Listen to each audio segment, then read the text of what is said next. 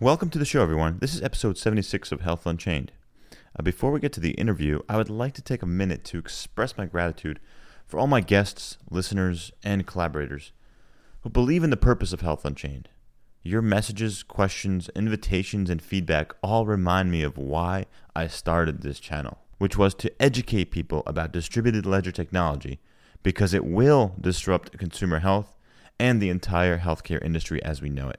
Thank you for being part of this gradual revolution in blockchain adoption. I feel lucky to be a voice in this passionate community and promise to continue delivering high quality conversations as the industry is shaping itself. For my American listeners, I hope you all have a very mindful and peaceful Thanksgiving Day this year. Thanksgiving is one of my favorite holidays because it encourages people to really think about all the important things they do have in this world. Although 2020 may seem like the year from hell, I hope everyone is able to discover at least one thing to be grateful for this year. For me, it's all of you listening to and supporting Health Unchained. It really means a lot to me. One of the big topics this year is about rapid clinical trials development for COVID vaccines or treatment. In addition to the standard phase 1, 2, and 3 clinical trials, the FDA may sometimes require phase 4 trials to detect any rare or long term adverse effects of a treatment. Phase 4 is also known as the post marketing surveillance and safety trial. In many of my conversations with guests, there is this idea of using blockchain to enable better, faster data collection and also for patient consent management of trials. In this episode, I speak with Robert Chu, CEO of Embleema, who is working to empower patients to more effectively share their data with clinical researchers. Robert and I talk about the tremendous value of provable, secure, real world data that can be directly shared by patients to improve biostatistical models.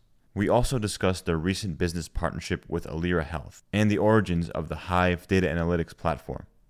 I really enjoyed our conversation and I hope you all do too. Remember, the Health Unchained podcast is for informational and entertainment purposes only, and we are not providing any sort of legal, financial, or medical advice. Please do your own research and due diligence before making any important decisions related to these matters. And now, let's get to the show. Hi, I'm your host, Ray Dogan, and welcome to Health Unchained. On this show, I will be speaking with healthcare entrepreneurs, thought leaders, and executives who are using blockchain technologies to revolutionize healthcare. These innovators are building the distributed infrastructure and diverse communities required for a trusted, secure, and decentralized healthcare ecosystem. Enjoy the show. What is blockchain? Was ist Blockchain? Blockchain. What is blockchain? The doctor will see you now. Welcome to Health Unchained. Today's guest is Robert Chu, CEO of Embleema, which was founded in 2017 with the goal of accelerating research using real world data. This is definitely an important topic, especially now with COVID, as we are seeing huge demand for faster drug development in the marketplace. Thanks for joining me today, Robert. How you doing? I'm doing great. Hi, Ray. Thanks for uh, having me back on the show. Yeah, I'm really looking forward to this conversation, and I would love to kind of get your background on you and you know your history with IBM, and just would like to have that context for the audience.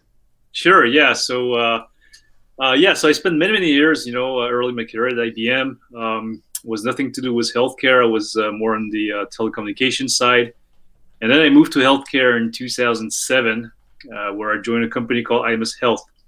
So the business of IMS Health was around healthcare data and how to use data for you know clinical research, um, making sure the drugs that are approved by the regulators are efficient, and also all the economics, you know, around the use of treatments.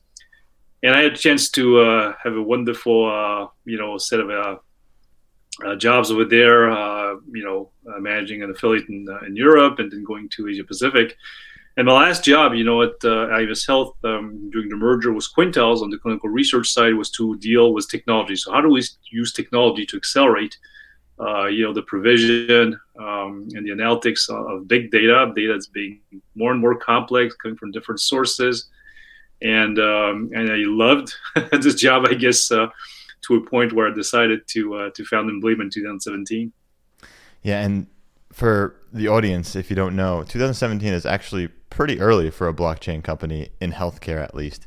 Uh, so I would love to kind of understand, you know, how that came to be and when did you first hear about blockchain?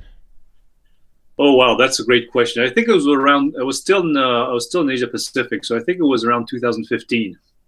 Mm-hmm. And uh, obviously, you had the emergence of uh, all the cryptocurrencies, Bitcoin, and things like that. But I think what intrigued me was the um, well, a couple of things: the decentralization ability of it, right? Making sure you didn't have a third party to kind of control, you know, validity of transactions, which is always interesting, you know, for healthcare because we know that data is decentralized, right? It's in hospitals and pharmacies on your cell phone, you know, name it. Uh, so I think that was intriguing, and then um, and then what's also very interesting was the uh, the the, uh, the, blockchain technology at the time was the high level of data integrity, making sure that nobody could hack you know the data very easily. Also, something that you know at least intuitively for healthcare data is is pretty important because you know bad data could kill people right in healthcare. For sure, and yeah, I think that's something that's super important. What you just said is uh, having that data integrity in your system is so important, especially in healthcare. And blockchain potentially offers a way for you know organizations and people uh, to do that because you can have information that is auditable throughout its entire history. So I think that's very interesting. So tell me more about Embleema. So what's the vision? What was the vision? Has it changed? Have you pivoted? Uh, no, look, we're uh, we're keeping uh, we're staying on track. So so what is the vision? The vision is is to use the patient as a driving force mm. to generate all this clinical evidence. Because when you think about it, you know where where is most of the data and who knows, you know, your health better than yourself, right? Um, That's true. And also you you find out that patients are very involved in their diseases, especially if the disease is is uh, you know is a severe one or you have a lot of unmet medical needs. So, and that was something that I really wanted to try out because uh, when I was working at uh, IMS Health or IQVIA, we talked to every stakeholder of the, uh, you know, of the ecosystem, as we call it, except for the patient. so I said, that doesn't make sense, right? Uh, so that's that's the first assumption, and, and we're really, you know, uh, uh, kind of implementing this, you know, big big time. So using first of all the patient as the driving force to generate data uh, to collect data and to share it for research. And the evidence we have so far, you know, I'll, I'll give you some examples down the road, is, is uh, overwhelming you know, yes. So that's great. Then the second thing is that you need to make sure that this data, uh, you know, is good enough so that you can conduct actual clinical research. And most of the data today is not fit for research. It's fit for care. It's fit for very basic uh, studies like uh, epidemiology, which is fine. I mean, it's useful, right? I'm not saying it's not good but if you want to do clinical research, then the gold standard, during a clinical trial, it's going to cost you $2 billion, right? So that doesn't make sense. Uh, so the technology here, that's how it, uh, you know, it comes into play. So we need to use better technology uh, to make sure that you pointed out to the provenance, you know, from the origin, you need to make sure what this data come from it hasn't been falsified. That's super important. And then you got to normalize the data using technology so that they can speak, you know, to each other. And then you have to have a set of very robust analytics, including very complex analytics like on genomics, right? Mm-hmm. So this is the suite of software I have developed uh, and implemented you know, in several places. And ultimately, the idea is that patient will generate and share data very quickly, and we transform it in a way where it's immediately receivable by the FDA to accelerate you know drug approvals. So that's that's what we want to do. So are these? Can you give some examples? So I'm trying to imagine what a patient would do. Like, what is their role? Are they on an app providing information? Is it a medical device that's tracking something and that's getting sent to some server? What's the what's the process there? Yeah, sure. So, so let me give you a, an example of a, of a platform we're setting up in partnership with Epilepsy Foundation. It's called the Eden platform. It's called the uh, Epilepsy Digital um, uh, Navigator. So, first step Epilepsy Foundation is going to incent the patient to participate to research, contribute your data to research, right? Why Epilepsy Foundation rather than Embleema? Well, because that's a trusted partner, right? And that's very important because Epilepsy Foundation will have this relationship, this trust to ensure that the patient will stay engaged, you know, several years. What's difficult in this business, you can recruit patient and then do a, like a two week study, that's fine to keep the patient for several years, that's very, very difficult to do. So the best place, in our opinion, you know, is the patient advocacy group. So that's the first step. Patient is recruited by Epilepsy Foundation. Then, once the patient said, "Yeah, that's a great idea. I'd love to contribute to research," they have an app, which is the Embleema app, on which they create an account. On this app, they do several things. So they can respond to surveys. So, for example, in epilepsy, you have surveys in depression, anxiety, quality of life, very important. Seizures, you know, very important, fortunately. And then they can also synchronize their medical records and upload them in Eden. So the way we do it is that the patient delegates us to connect through the patient portal to the health systems, and we retrieve through a protocol called FHIR medical mm-hmm. records, medications, lab results, you know, vital signs, etc. And then the patient can also synchronize his Fitbit data for sleep and activity, right? And all of this, on what I'm talking about, this is really s- simple clicks, nothing complicated, right? So that's the data collection part, if you if you if you want. Then what's super important? Why is the patient doing this? Of course, contribution research is important, but the patient is doing this because he also receives in real time feedback from the data he shares or she shares, but also from the data from the community. So, for example, we implement what we call community reports. So, I'm a patient, you know, my age group is 25 to 35. I'm also diabetic, and uh, you know, like just to understand, you know, how's the community reacting? You know, I'm taking more medication than this guy, having more seizures. What's my quality of life? Oh, it's better, so that's good to know, right? So things like that, very useful for them, right, uh, and very valuable. And there's other services like, okay, why don't you consolidate my whole medical records, Fitbit data, and depression surveys and medications, whatever, and give it to me so that I can, when next time I go see my doctor, right, at least I have everything on a single place because otherwise I forget everything, right? So that's another example of service. Um, and then the other services that will become available will be towards more directly linked to a research like, okay, can I identify clinical trials where I'm eligible? So not on looking on clinicaltrials.gov, right? But uh, you know, based on my inclusion, my my, my attributes, right, and uh, my matching inclusion the research. So these services, digital services, are very very important. You know, for the participants to keep them engaged over time, is is really give to get. You know, that's what we want to establish, right? Uh, so that that's how it works. You know, kind of the in and the out. So I have a kind of a question for you. Something I've seen from other companies that are trying to leverage you know patient data uh, either for clinical trials or for you know for their own well-being uh, they try to incentivize patients into giving data with either like a crypto token or maybe some sort of amazon gift card or something like that is there any mechanism on your platform to incentivize patients in addition to wanting to just contribute to science which is by itself a really you know an awesome reason to do it but uh, I'm just wondering if you've built some sort of incentive mechanism. Yes, yes. So, so, so that's right. That's also part of the uh, part of the um, of the package. I say so. So, uh, usually, motivation number one is uh, contrary research. Motivation number two, I receive lots of services, you know, zero sources back from the data, and then motivation number three is is monetary, right? So either a gift card or some kind of you know good or or or sometimes money, right? Because mm-hmm. you know it can be paid right for in a study. Uh, so to implement this, we did implement. So we have a blockchain, and then we can talk about a little bit more. Yeah, we'll get into that for sure. kind of the core of the, of the discussion. But in our blockchain, we also, you know, implemented a, a crypto token, you know, which is not tradable, which is not, uh, you know, exchangeable. It's, it's, it's just a point, right? But you know, it's in blockchain, so you also have this tamper-proof uh, aspect to it. And this point is a measure of the activity of the patient on the platform. So, for example, I log in the platform, 10 points. Uh, I respond to a survey, 50 points. I synchronize my Fitbit, whatever, 100 points. You know, we can decide whatever we want. And then it's up to really us and Epilepsy Foundation or, or, or likes, right, to what do we do with those points? So, for example, in one of those studies, if the participant reaches a thousand points, meaning that pretty much he did everything that's required in the study, you know, mm-hmm. he gets to keep an Apple Watch on which we mm-hmm. develop, you know, something to track the sleep, right? So that's that's you know an incentive.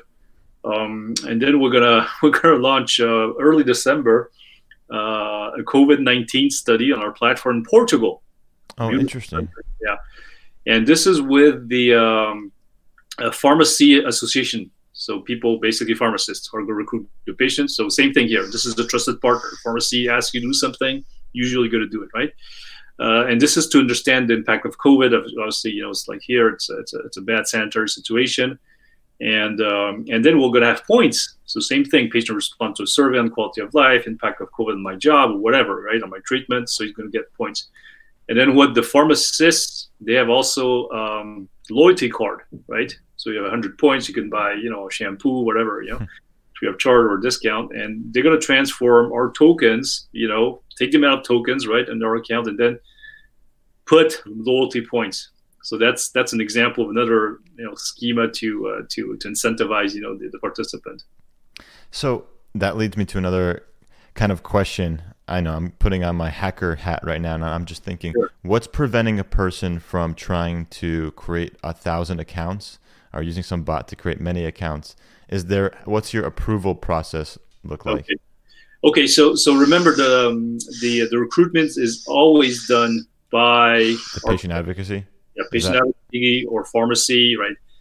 And obviously, you know, um, this person has to be identified by this entity, right? So if this is like we don't know this guy, then it's, it's just not going to go through the first step, which is recruitment. So that's number one. Then number two, what we do, we we generate actually a study code, which is personal to each participant.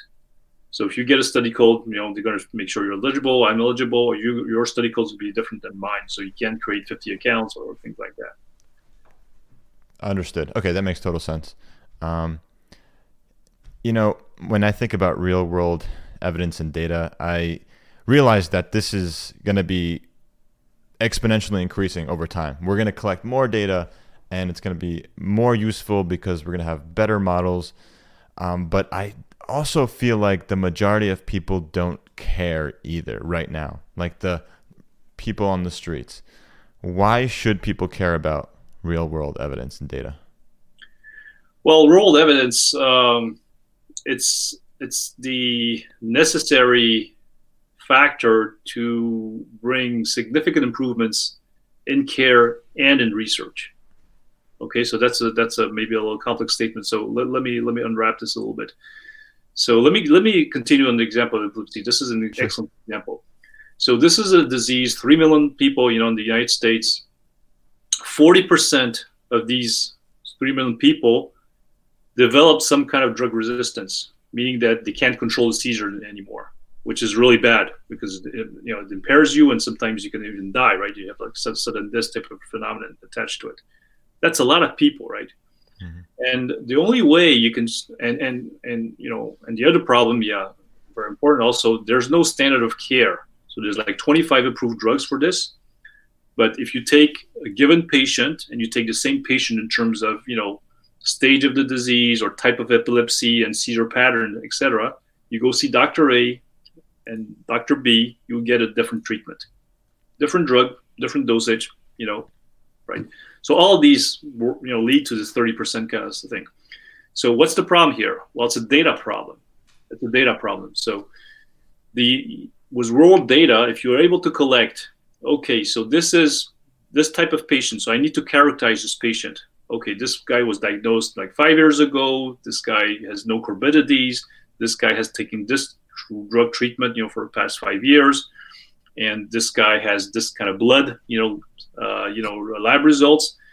And then with raw data, you can mine the data, find those patients, and determine which is the best treatment that works, meaning that the seizure reduction. Okay.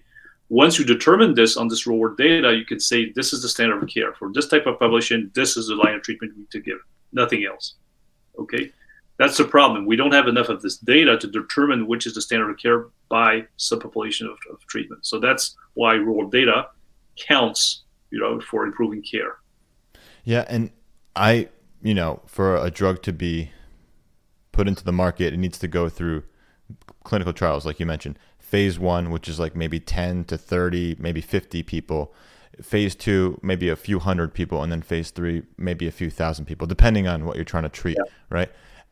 And phase four, we can consider the real world evidence phase of data collection, and it doesn't end. I, I think, in my mind, it shouldn't end because we should constantly be able to refine our understanding of the drug and our understanding of how we react to the drugs because each um, genetic person, different individual is going to have a different reaction potentially. So we need to, and their environment as well is another factor. So Exactly. Yeah, and I think you got a great point. So the question is, okay, why why can't you do this in phase three? so mm-hmm. the the answer is there's not enough patients, right? So this is not you don't have all the different diversity of population. And then real life is not clinical trial. You know, when you do clinical trial, first of all, the doctors you're going to select. You know, if you're a pharma company, well, who are you going to select? Well, the best experts. You're not going to give this to you know non-expert because you want this trial to succeed, right? So this guy is very good what they're doing, and in real life, well, you know, everybody treats epilepsy. You know, not just a super expert in New York Langone or Yale University, right? So that's one difference, right? The way people practice in terms of healthcare professionals is different in real life than in clinical trials. And then the second thing is the patient you're going to select, you know, are very robust patients, right? So no comorbidities, healthy patients, right? Because the same thing, you want you want the, the trial to succeed. But in real life, you know, you usually have a comorbidity, you also diabetic, and uh, you know, you maybe a little bit more fragile, and so on. So that that's why you know you don't see these kind of things in a clinical trial. Uh, when it gets to real life, it's much more more messy. That's a really good point because that's the one we need to address, right? Yeah, and, and these companies, uh, you know, you mentioned like IQVIA and these other clinical trials research type companies, they have a model. They want to select just enough diversity in their patient population group, but they also want to succeed in their trial. They're spending billions of dollars for these therapies. They don't want to fail with the FDA. So they're making it just diverse enough to meet the, the guidelines, but also, um, I guess, maybe homogeneous enough to succeed in the trial. Exactly. And uh, yeah, so that's kind of interesting. Let's t- let's let's dive into Embleema and your technology stack. And sure. you mentioned some of the services and mm-hmm. products and platforms, but I would like to hear it from you, like you know, the overall how the platform works. Sure. Okay, so let's start by the patient. That's the most important, right? Uh, so we have an app, a patient app, on which the patient, you know, creates an account and then, you know, has some services like collecting data, multi-type of data, medical records, and you know, survey responses, connected devices, and then also receives digital services, so dashboards and any kind of reports. So that's uh, the front end, right, to collect the data.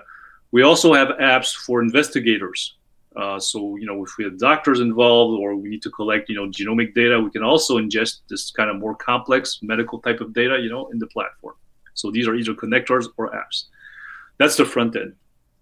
Then the back end is a, a platform called Hive, H-I-V-E, which is uh, so that's something new since last time we spoke. Um, this is a platform that has been brought to us by our chief scientist, uh, Dr. Simonyan, who used to run bioinformatics at the FDA.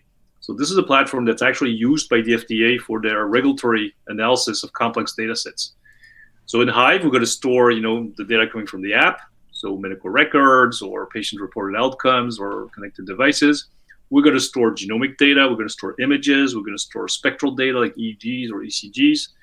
We're going to normalize this data. That's very important. So, you know, clean it up, uh, map it to what we call ontologies, which are reference dictionaries if you want uh, do some calibration, you know, like let's homogenize the, the units. So that's also done in Hive. And then there's going to be an analytics layer, which is how do we, you know, make the data speak, right? So how do we correlate a genomic mutation with a particular, you know, disease symptom, right? And make sure, well, that's interesting. That's actually subpopulation, right? To be interested in. Mm-hmm. So all this is done in Hive. So collection with app connectors, storage, data cleaning, creation, let's call this analytics into Hive and then the last layer component is a blockchain, which we put, well, we talked about the tokens. So that's one use of the blockchain. What's and the uh, token uh, symbol? Does it have a symbol? No, it does not have no, okay. It's not like it's not on the market. It's like you mentioned. Not on the market. No, right. it's, uh, it's not traded. It's not listed. It's uh, not exchangeable. Um, so, so uh, uh, beyond the token, so there's two information, very important information we put in the blockchain. We code the patient consent, mm. right? So the promise, you know, going back into the our, our, our, belief, the patient needs to be in total control of this data, right? So that's mandatory in Europe, for example, for our, GDPR, right? But we also you know, are doing this in the US because same thing. If you want sustainable engagement from the patient, you need to be super transparent and compliant Absolutely. with what the patient wants to do. Otherwise, you know, there's going to be doubt, and then he's going to pull out. Simple Absolutely. that, right? So whatever the patient is going to consent. So how does it how does it work? You know, in, in a pragmatic fashion well, okay, here's the patient. There's a study. I'm eligible. Okay, this study is for. Let's go Pfizer. It's on uh, you know diabetes, and uh, the data what they want to access is going to be your medications and whatever you know your allergies the duration is going to be that thing the output right the outcome of the study should be this so this kind of use of the data and who's going to look at the data well some kind of scientist you know from Blima or Pfizer and then the patient can say yes or no right say no end of story you know nothing gets out right nothing exposed if he says yes then we're going to code all these parameters into the blockchain duration of the sharing you know who's the you know researcher ID, you know, can access the data, what kind of analytics we can perform, right? So we code all this into the blockchain so that every time there's an access on this particular medical record, right, for this particular study, we check, you know, before it gets out of Hive or it's being analyzed in Hive in the blockchain, okay, this is compliant with whatever the patient has decided to do. So that's one use, enforcing the patient consent. This is, by the way, very new. This does not, does not exist in, in, in common clinical research. So of course, you have a very robust patient consent. But the patient consent, you know, uh, uh, in the clinical research uh, standard uh, study is completely separated, technically speaking, you know, from the data sharing or data analytics. So yeah. if somebody wants to do something, there's no way you can prove that you know hasn't done it. There's once you no- sign it the first time, once the patient signs it, it's it's gone. Their data, it's gone. They it's can use it anytime. one thing you mentioned that's pretty cool is you said that you can have the um, time period when the data can be shared. So this is not like a permanent consent. It's like for the next year, you can use my data, Mr. Yeah. Researcher or Mrs. Researcher, Miss Exactly, exactly. Yeah. So it's not a one size fits all consent. It's a it's a you know study by study, purpose per purpose type of consent. That's Interesting. Uh, and, and, the patient can pull out any time, by the way, right? So after three months, changes mind, you know, okay, we just you know code into blockchain. And uh, by the way, we also have the history of consents, which is also very interesting. So did you do the change of consent because it was an adverse effect in the study? Yep, we did it on this date. This is the transaction ID, and here you go. Here's the trace, right? So, anyways, that that's that's good. And then the the other uh, use of the blockchain is uh, what we call data provenance. So each time the data comes in, each time we transform it, we do QC, quality control on it, we run analytics, we trace it into blockchain. And this also provides an audit trail to report, okay, this is from A to Z, Z being the outcome of the, you know, the analytics, right? well, this is the chain of processing that we performed on this data element. Same thing. This is another trail that's, that's super important, for example, for the FDA. That's true because they will ask for, for proof of all of this.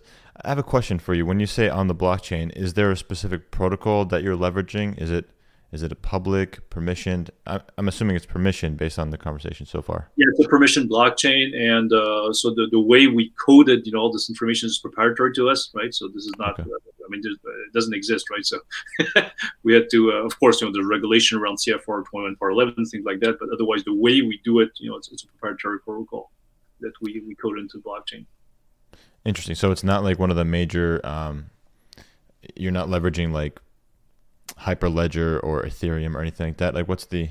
Oh no, yeah, no, I'm sorry. I said no, no. We do. We uh, we coded it in Hyperledger, right? So we're not we're not uh, you know uh, like, like core blockchain protocol yeah. developers, but the health data protocol around consent and provenance. This is something proprietary to us.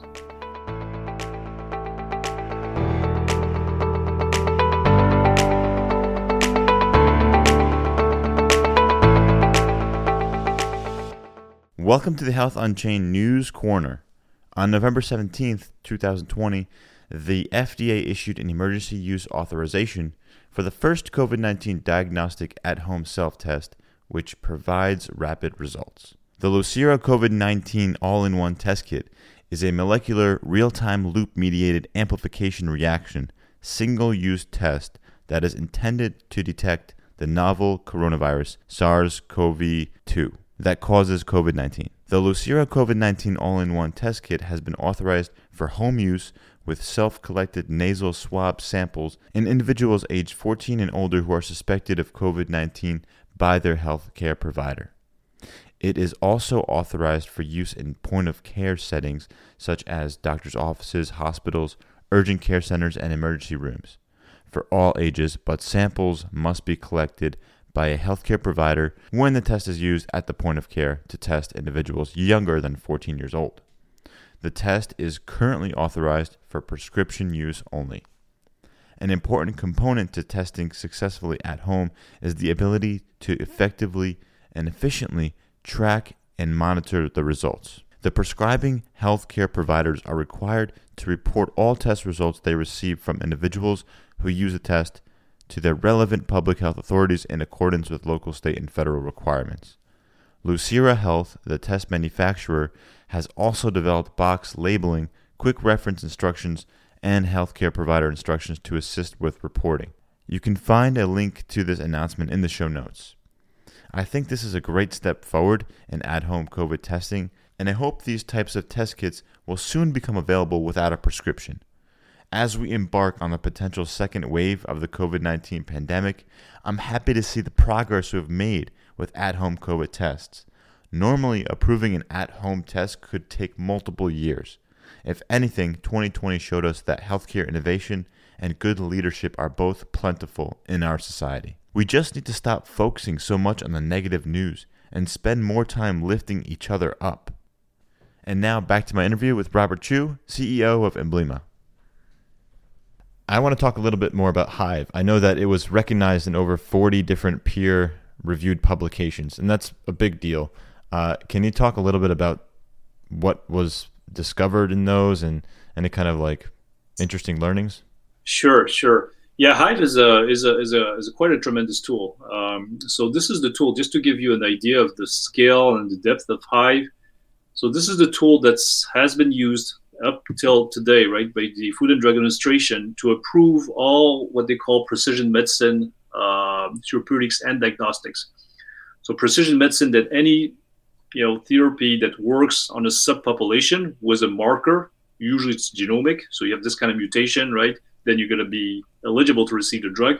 All these new drugs, you know, most of them in cancer, but also in rare disease and neurology and so on, have been approved in Hive. Which means that the FDA has performed analytics using Hive on more than 100 approvals since 2012. And you take the latest and the greatest, uh, you know, uh, uh, treatments like uh, CAR T cells. So these are, you know, your your you know white cells, right, that you would take out from your body. Somebody would re-engineer, you know, the gene, right, in your CAR T, re-inject this back to your body, and these supercharged, you know, CAR T cells would kill the tumor. So that's that's pretty cool, right? The latest treatment, first approved in 2016. Well, the analytics was done into Hive. So it hmm. gives you an idea of, you know, well, actually the contribution, you know, of Hive to to public uh, to public health. So, just to clarify, so when was Hive created? I guess it was before em- Embleema. Right? Yes. Yes. And Hive was created in 2012 by by uh, Dr. Simonyan. Okay. So Dr. Simonyan was recruited at the FDA in 2012 to build a new capability because precision medicine was really emerging at this time, right? And he did so uh, with his own toolkit because he was doing bioinformatics with National Cancer Institute you know, for several years. And um, the interesting attribute is that Hive, the intellectual property, the property of Hive, the code was Vahan's, was Dr. Simon's, right? And Dr. Simon gave the FDA a free license of use. Wow right? And any new development that the FDA has performed Hive, and you know, there's new drugs, you know, approvals every year, right? Uh, several tens of them, right? On precision medicine. Well, this code belongs to to Dr. Simonyan, and then what Dr. Simonyan joined Embleema last year, he transferred the property of Hive to Embleema. So now Hive right. to Embleema, and FDA has a license of use, you know, for us. That was that was the connection I needed to make. Thank yeah, you yeah, for yeah, explaining that. I appreciate it. Absolutely. Um, that's you know that leads me to another question about patients actually and data privacy really. What sure. tactics are you employing to address data privacy and personal ownership of one's data? Yeah. Well, yeah, I think that that's super important because that's our core belief, right? So patient needs to be in control and we need to be able to prove it anytime. Okay. So first tactic is um, consent to every sharing, not a blanket consent and the way we present it to the patient it's very very written in plain english. You know this is what it is. So it's, it's fully informed and fully voluntary right? And then there's a consent form which is more technical which sometimes you know a little bit more well what is this about? But we always take the time to explain you know on simple screens you know what this is about right? And patient can always get out of a study anytime and can ask for data erasure anytime okay? So that's the first thing. Want to make sure you know exactly what you're getting into okay?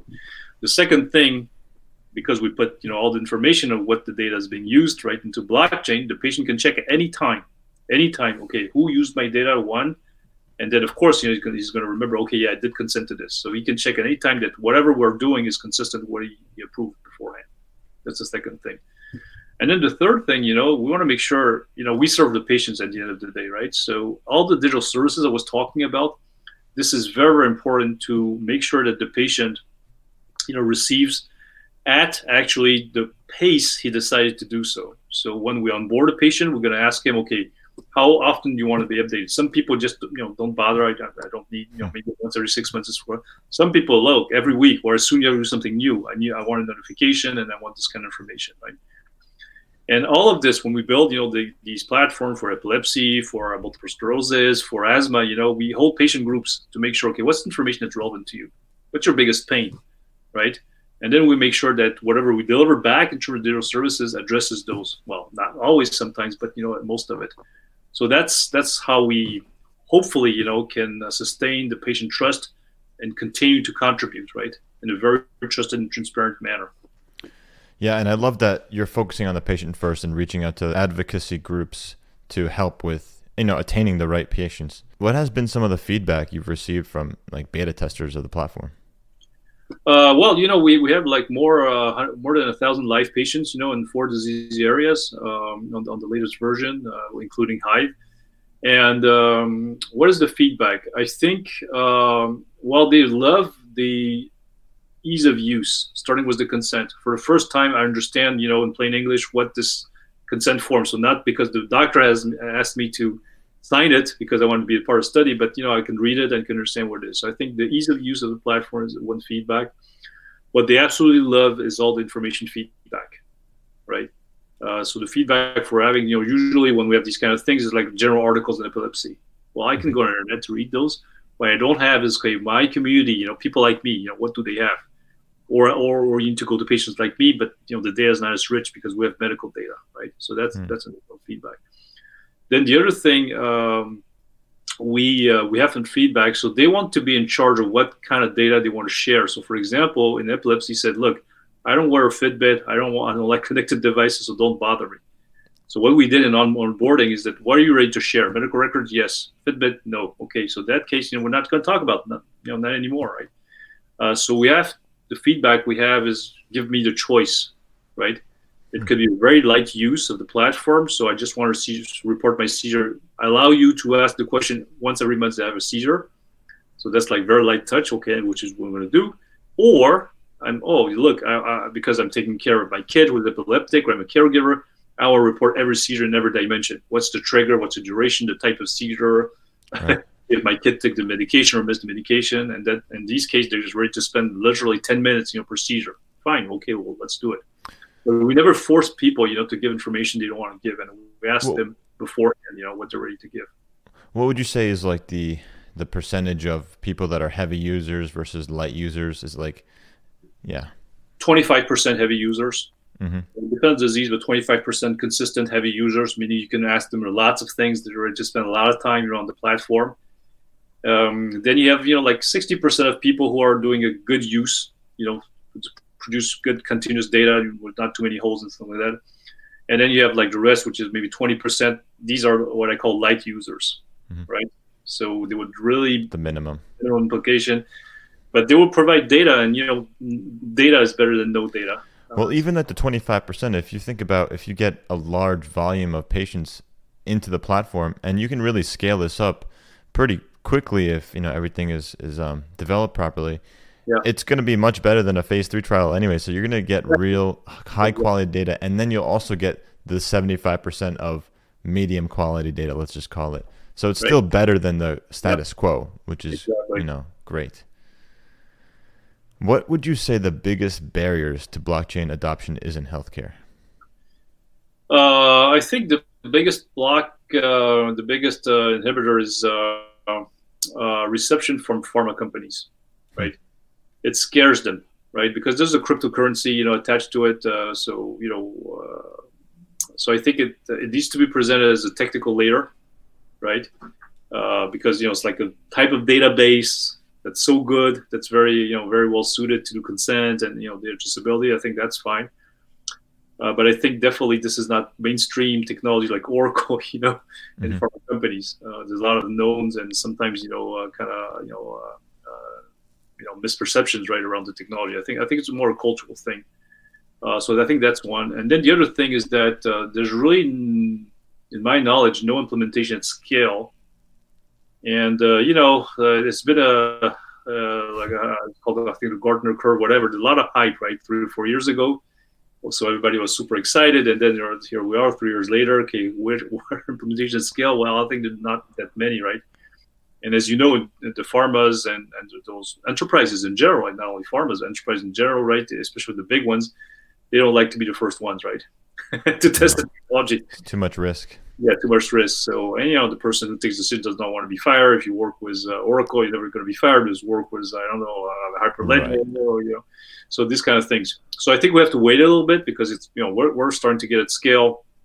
Uh, people like the FDA are very interested, you know, by blockchain. I mean, they definitely see value. They also have pilots on yeah. drug uh, drug tracking. I'm sorry, you know, um, and you know we have work ongoing with these guys. Uh, yeah. Uh, so I think I think it's, it's going to take some time. I don't think it's um, I don't think it's uh, it's a it's a like a intractable problem is never going to work. It is going to work, but it's going to take more time than I think that most people anticipated. It is. No, I agree with you, and it is interesting to see that regulators are, you know, somewhat interested actually with the pilot programs uh, that they did host, even like four years ago, 2016. So that was, you know, early, yeah, pretty early. How would you say the regulators are doing? Are they doing a good job? Um, besides like the FDA or you know, I'll let you answer that. well, yeah, I, I, think from a scientific standpoint, you know, the, these people are uh, doing a, doing a good job, especially the FDA people. Um, and I think COVID nineteen uh, actually has put some pressure on this. Uh, mm-hmm. you know, obviously, you know, for example, to the vaccines, and you've seen all the things we couldn't read, you know, left and right. Oh yeah. But I think the good consequence of this is that uh, it has kind of forced them to make some clear cut decisions, right? on what's real required on which we can expedite and, and approve and what's like more nice to have, right?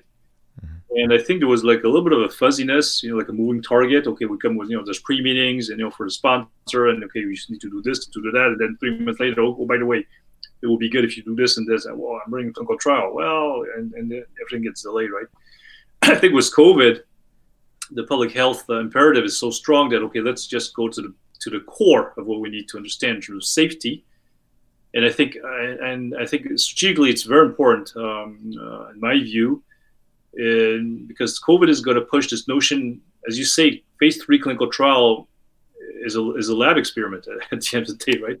Mm-hmm. Of course, it gives some evidence, but the real thing that's that's really the proof in the pudding, right? And how the drug is working is really phase four. That that's what we want to do, right?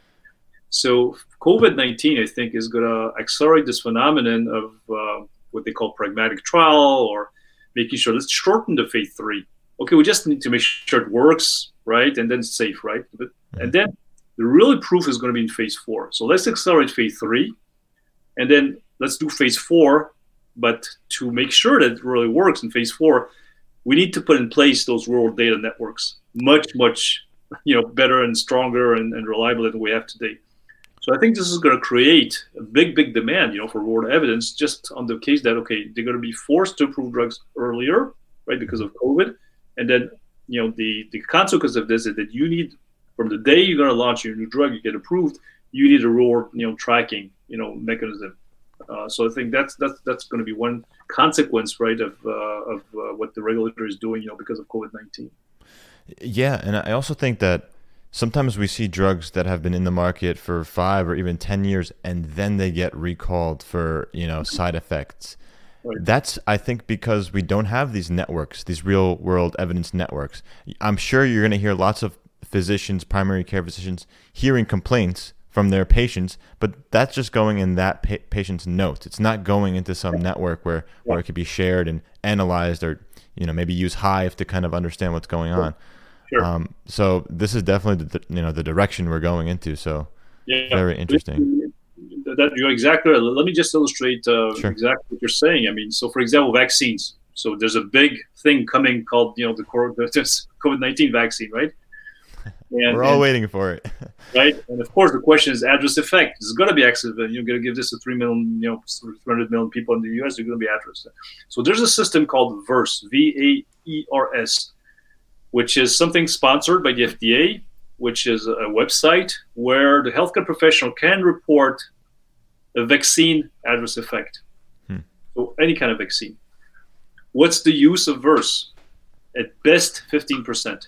At best. Mm. These are estimates, you know, from from people studying the data, right?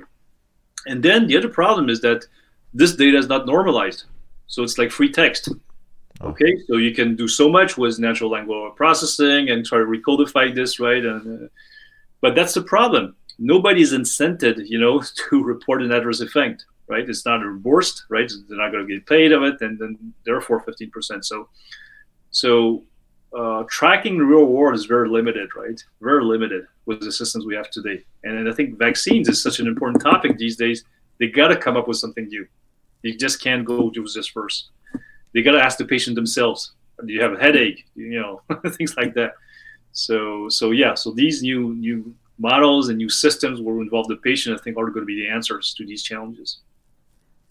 Yeah, no, that makes complete sense. What is um, what is Embleema's business model? Yeah, so the, the business model, the revenue, we get this from uh, pharma companies, right? So people who are paying to get good quality data, uh, and we do it t- uh, two ways. So um, there's a license fee for technology, right? So this is a SaaS uh, license fee, and then there's expertise, right? Mm. so that's where the revenue comes from. And then uh, in terms of um, partnerships with the Epilepsy Foundation or patient advocacy groups, we usually do a, a, revenue share because they have work, you know, to recruit patients, to come up with a nice website to recruit patients. Uh, they also have a very uh, big value add in the clinical aspects. So, what's the data dictionary? What does it make sense, right? So, all the clinical aspects, protocols, you know, they take care of this. So, it's a, it's a partnership. So, the revenue comes from the pharma companies, right? And then you're just sharing between Embleema for a technology stack, data processing, and things like that. And then, you know, more clinical and patient engagement aspects from the patient advocacy group or pharmacy group or whoever you know whoever that does this uh, these functions. Got it. Who would you say are some of your major company partners and even major investors? Yeah, sure. So, so, um, so let's let's uh, in terms of, of clients, you know, so the, the ones we can talk about, we have um, uh, we have uh, Johnson and Johnson, you know, as a pharma a company for Galderma and skin disease, you know, which is an excellent uh, excellent client. In terms of other partners, I talked about Epilepsy Foundation, um, with Multiple Sclerosis Association of America, um, Allergy and uh, Asthma Network uh, in the U.S. Um, so these are the people you know taking care of patient recruitment and patient engagement, as I told you. I know recently you also partnered up with Alira Health too. Right. Could you could you talk about that partnership yeah, and what the goals are for that? Yeah. yeah, yeah, that's a good point. I, I was forgetting this one. So Alira is, is, a great partnership. So this is a this is a business partnership so this is a company um, which performs consulting and services for pharmas. So they would run observational studies or you know pricing studies, you know efficiency studies, health economic studies, you know all kinds of studies that support you know a pharma product. And uh, the only so they do a great job. They're based in the U.S. They do uh, they're based also in Europe, but they don't have technology to collect you know uh, fit for purpose, let's call this data sets, right? So they work on existing databases, which we know today in the era of precision medicine is just not good enough, right? Hmm. So therefore, you know, they were looking for technology partners. So we need somebody, you know, who's nimble enough, who's doing, you know, a good job of collecting good quality data, so that we can supercharge our studies, basically, right, or our consulting capabilities. So we're this partner, and the nature of the uh, of the of the partnership, I think, is great because it's going to allow Alira Health to provide end-to-end solution, not just consulting, right, to a pharma company, right? And for us, it's great because these guys are distributing our technology, so they're a channel partner to us, and this is fantastic for a startup. You know, to have like people on the ground selling this, you know, on your behalf. That's true. So we're very happy because these are very, very scientifically qualified people uh, with an excellent reputation, and they complement, you know, the technology with services we do not provide because we can't scale, you know, a big services team. And on the go-to-market, it's a huge benefit for us, right? Uh, generating opportunities for us. Well, yeah, I mean, it sounds like a great fit, and I do wish you guys luck. I think I'll definitely be following it, and um, looking forward to interesting announcements.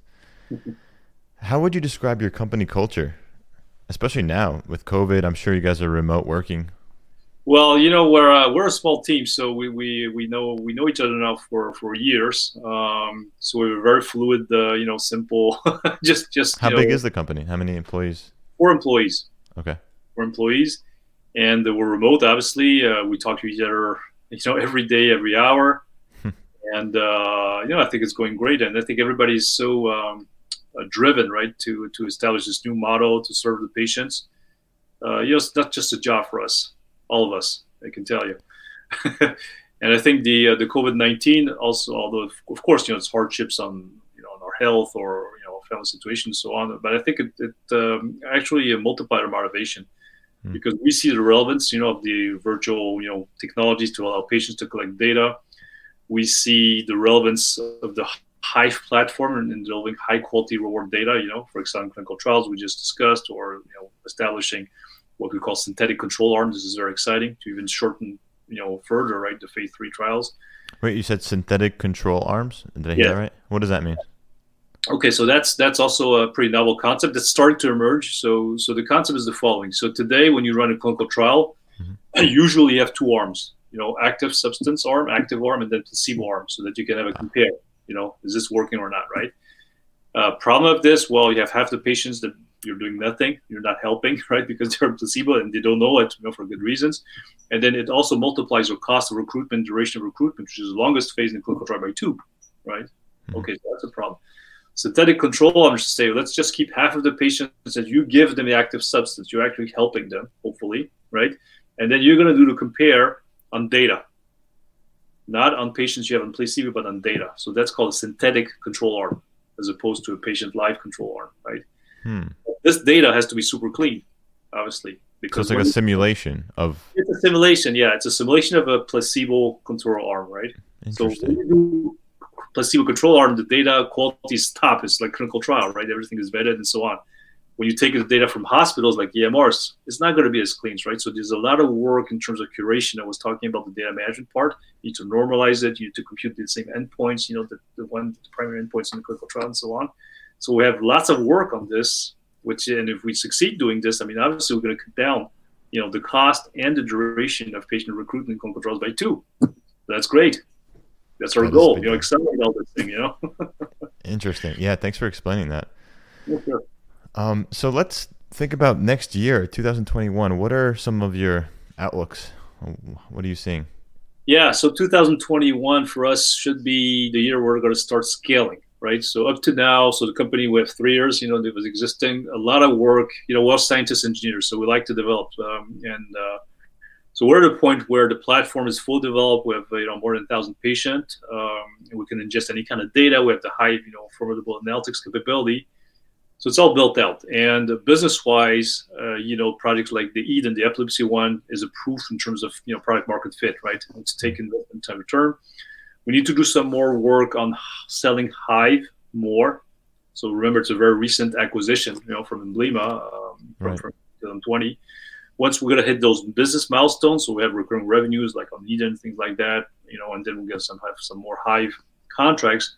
We're gonna go, you know, for uh, for you know a bigger round of funding, and the uh, the proceeds of the funding is really to hire salespeople, do marketing, and, and basically you know scale, multiply the different uh, Hive projects and you know Eden like platforms to the disease areas. So that's that's uh, that's the objective for next year. What would you say are some of your favorite decentralized ledger technology projects that you think are doing important work? Oh, yeah, I think um, I think Hyperledger is doing a great job. Uh, what I like about Hyperledger is their uh, attention to enterprise grade, you know, strengths in terms of IT. Uh, the more um, I would say like public, you know, public uh, blockchain networks. Uh, I mean, it's it's great for consumer stuff, but you know, again, I mean, we're talking about you know what's the inhibitor. When you talk about enterprise grade software, you know, there's attributes beyond the core data integrity and decentralization of blockchain. So things like can you manage this blockchain?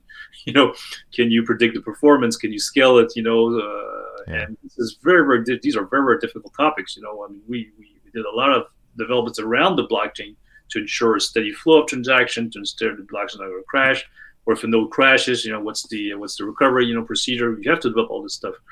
And what's great about Hyperledger, they have this this this culture, right, uh, and intention of providing more tools than beyond the core blockchain, uh, you know, uh, abilities. So I think that's that's super important. and for me, that's going to be a really condition of adoption. You know, can this thing scale and can this can this thing be you know manageable from an enterprise, you know, uh, grade you know, quality uh, aspects? I think that's that's super important. Interesting. So I have a few uh, fun questions for you, a little less technical. What is the most influential book you've ever read? Uh, I think um, I think uh, look, I think one uh, one book. Um, that I actually uh, loved uh, is actually a um, child book. huh. It's um, it's called The Lorax. oh yeah, yeah. And I, I, remember, you know, as a kid, I mean, at least still to today, I remember the depression gave me right, uh, and having this kind of gigantic dreams and, and things getting out of control. And I lived it. I think the learning here, you know, we have a gigantic dream. You know, what we're doing, you know, is potentially super transformational, right? To accelerate, right? What you just discussed, right? there's so many problems, right, in health healthcare. But we got to do it one thing at a time. Mm-hmm. That's the thing. That's the thing, and uh, and we got to be very very thorough in our validation. How do we make sure patients stay engaged? How do we make sure you know they don't drop off after three six months? How do we make sure you know the FDA you know is onboarding these different concepts around blockchain takes time because regulation is, is is a little bit slower you know than science usually. And I think one of the the um, the uh, the learnings of the Lorax is that okay, it's great to have a great dream, but you know it's not just about height, you know, and it's making sure that you know operationally you can you can have you know things in the control, right? Stay in the control. So I think that's the learning. yeah, exactly, and you got to put the work into it, and yeah, that's an interesting answer. I haven't gotten that one before, so thank you. um, what are your thoughts about the singularity that is supposed to happen in 2045? well, look, I'm not a, I'm not a futurist and uh, I'm not a philosopher. Uh, I think uh, let's say I'm, I'm, I'm not optimistic. I think I think the worst case scenarios of singularity in 2045 is this you know this artificial intelligence will get out of control and then basically discuss well, actually mankind is bad, right? and then they would they would all kill us, right? Like Terminator kind of thing, right? but I think I'm, I'm more optimistic. I mean, it's it's a technology, right? And technology should uh, should actually augment people, right? And people and the intrinsic quality of people is that we have desires, we have intent, you know, we have intuition, which I think is is hard to codify. Mm-hmm. And I think this these are hopefully you know only going to be uh, uh, you know kept uh, you know in in our species and, and not be in machines hopefully. So I think I'm optimistic. You know we're going to make progress towards technologies for sure but it's not going to dominate us hopefully. If you had to have a microchip implanted in your body where would you want it implanted? Oh I, I would put this in uh, in my legs, legs? to run faster. Oh okay. So like a chip to give yeah. you increased yeah. strength and, and, agility or something exactly. like that. So why why am I saying this? So because of COVID, so I've been you know at home for like most people for six months. I picked so much weight. my friend, it's really bad. I guess I'm eating too much snacks, you know, at home. so I start to jog again, but at my age it's painful. So uh, if I could augment my legs, right, in uh, in a more uh, you know less painful exercise routine, I would I would sign up. You know, like like immediately. Fair enough. yeah. I could see that. Um, but then we're getting closer to the singularity where we're gonna we're gonna become like a bionic human. Then we'll see. well, Robert, I think we touched on everything we wanted to talk about. This was, you know, a really great conversation. So thank you so much for your time. Is there anything else you would like to share with the audience?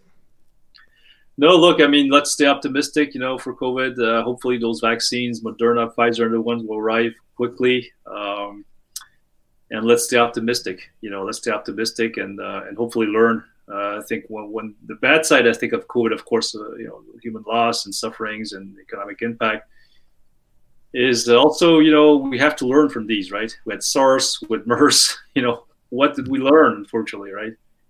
Uh, but hopefully this time we'll learn, um, and uh, you know, and uh, the, the future is only going to be brighter from from now on. So let's stay optimistic. Yeah, no, I totally agree. We should all stay optimistic. And if you think about it, the human species has been through a lot worse than COVID 19. So I think we'll be just fine. Right. right. Absolutely. Well, thanks for having me. It's a real pleasure. And thanks for uh, for uh, organizing having me, Ray. Real Thank pleasure. You. Hey, y'all, you cyberpunk health warriors and nimble digital disruptors. Check out healthunchained.org and remember to subscribe to Health Unchained on Stitcher, SoundCloud, Google Play, and iTunes. Join the Health Unchained community on our Telegram group t.me slash healthunchained. If you enjoyed this episode, tell your friends, your bosses, your teams, your students to listen and subscribe. Thank you.